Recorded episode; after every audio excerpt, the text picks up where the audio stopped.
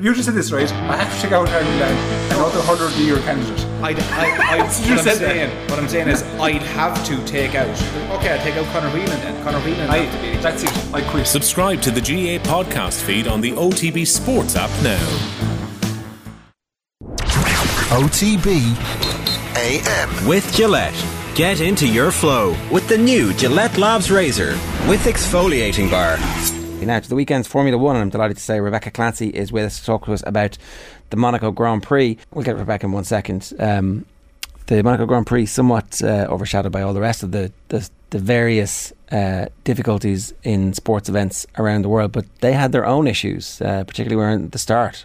Mm. And p- people aren't happy with this uh, whatsoever. You've got a collection of owners at the moment who are uh, very, very unhappy with uh, the governing body. I mean, these uh, owners, of course, always right and can never be questioned. Uh, interesting to see how this power dynamic uh, works out over the next little while. Of course, the drivers themselves not happy either. Lewis Hamilton, one of the people to, to voice real concerns on Sunday afternoon as well um, about uh, the nature of the delay.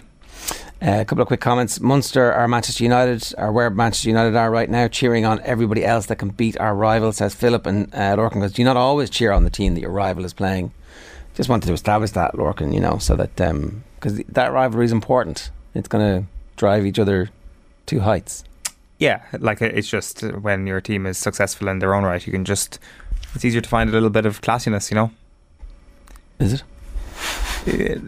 Not not the easiest thing in the world to do, but it's just easier. All right, we do have Rebecca Clancy with us now. Rebecca, good morning to you. How are you?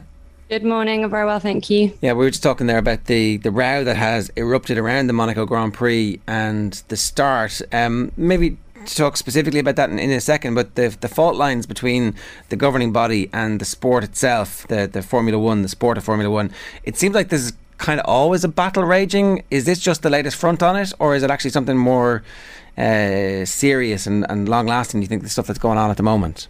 I think it's quite serious, actually. There's there's quite um there's quite a falling out happening at the moment. The F I A have a new president, Mohammed Ben Sulayem, um, who came in in December, uh, and his tenure so far has not been impressive. He was responsible for the investigation into the fallout from Abu Dhabi, which we obviously don't have to go over. Everyone knows what happened.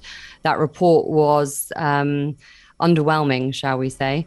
Um, and then there's been lots of fallings out because of this focus that the F I A have decided to go on about the jewellery ban, the uh, underpants gates, as it's being known, making sure drivers are wearing the right underwear.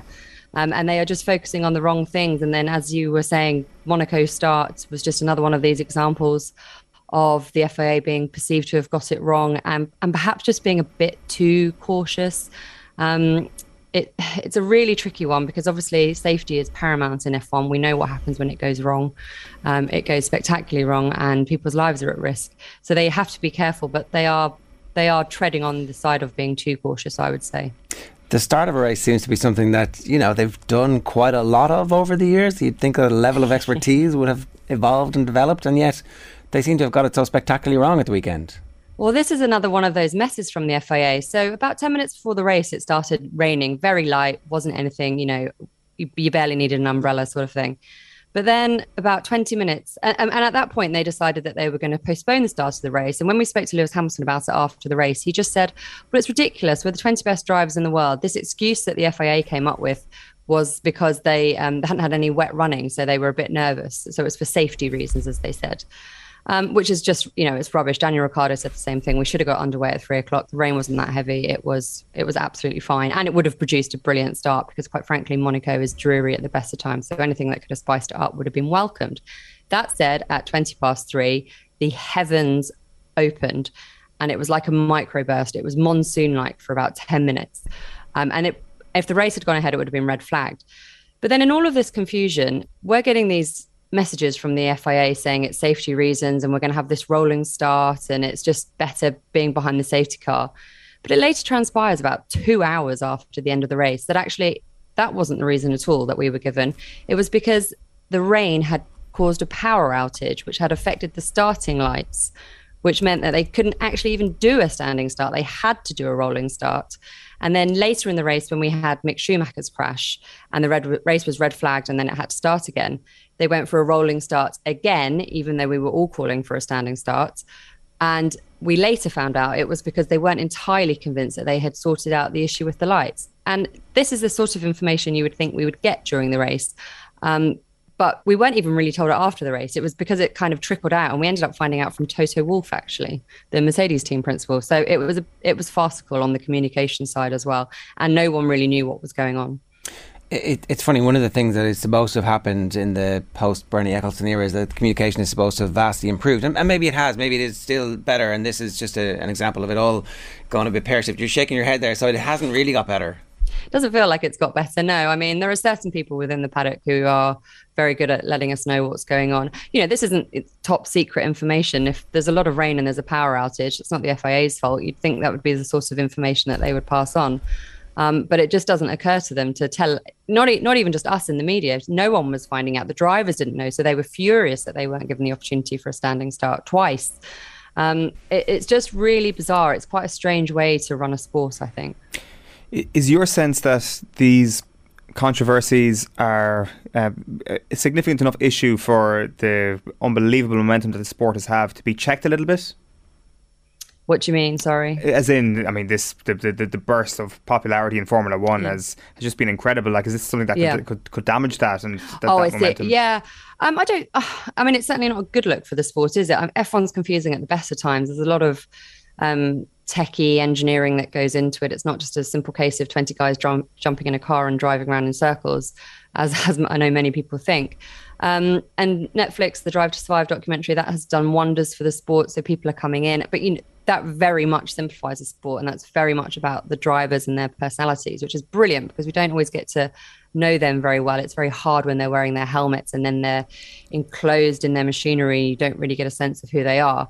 So when people come to the sport and try and watch the races, and they're told about these drivers and how they are the best in the world, and they can see a little bit of rain and people don't even have their brollies up, and they're thinking, well, why aren't we going? I don't really understand. And if we're not getting the communication, if we're not being told what's happening, it just adds further confusion. And so it's not a great look for the sport. And for these new fans, where it's pretty complicated anyway, um, it doesn't make them want to stick around, I imagine. And, you know, the start was delayed by seventy-five minutes.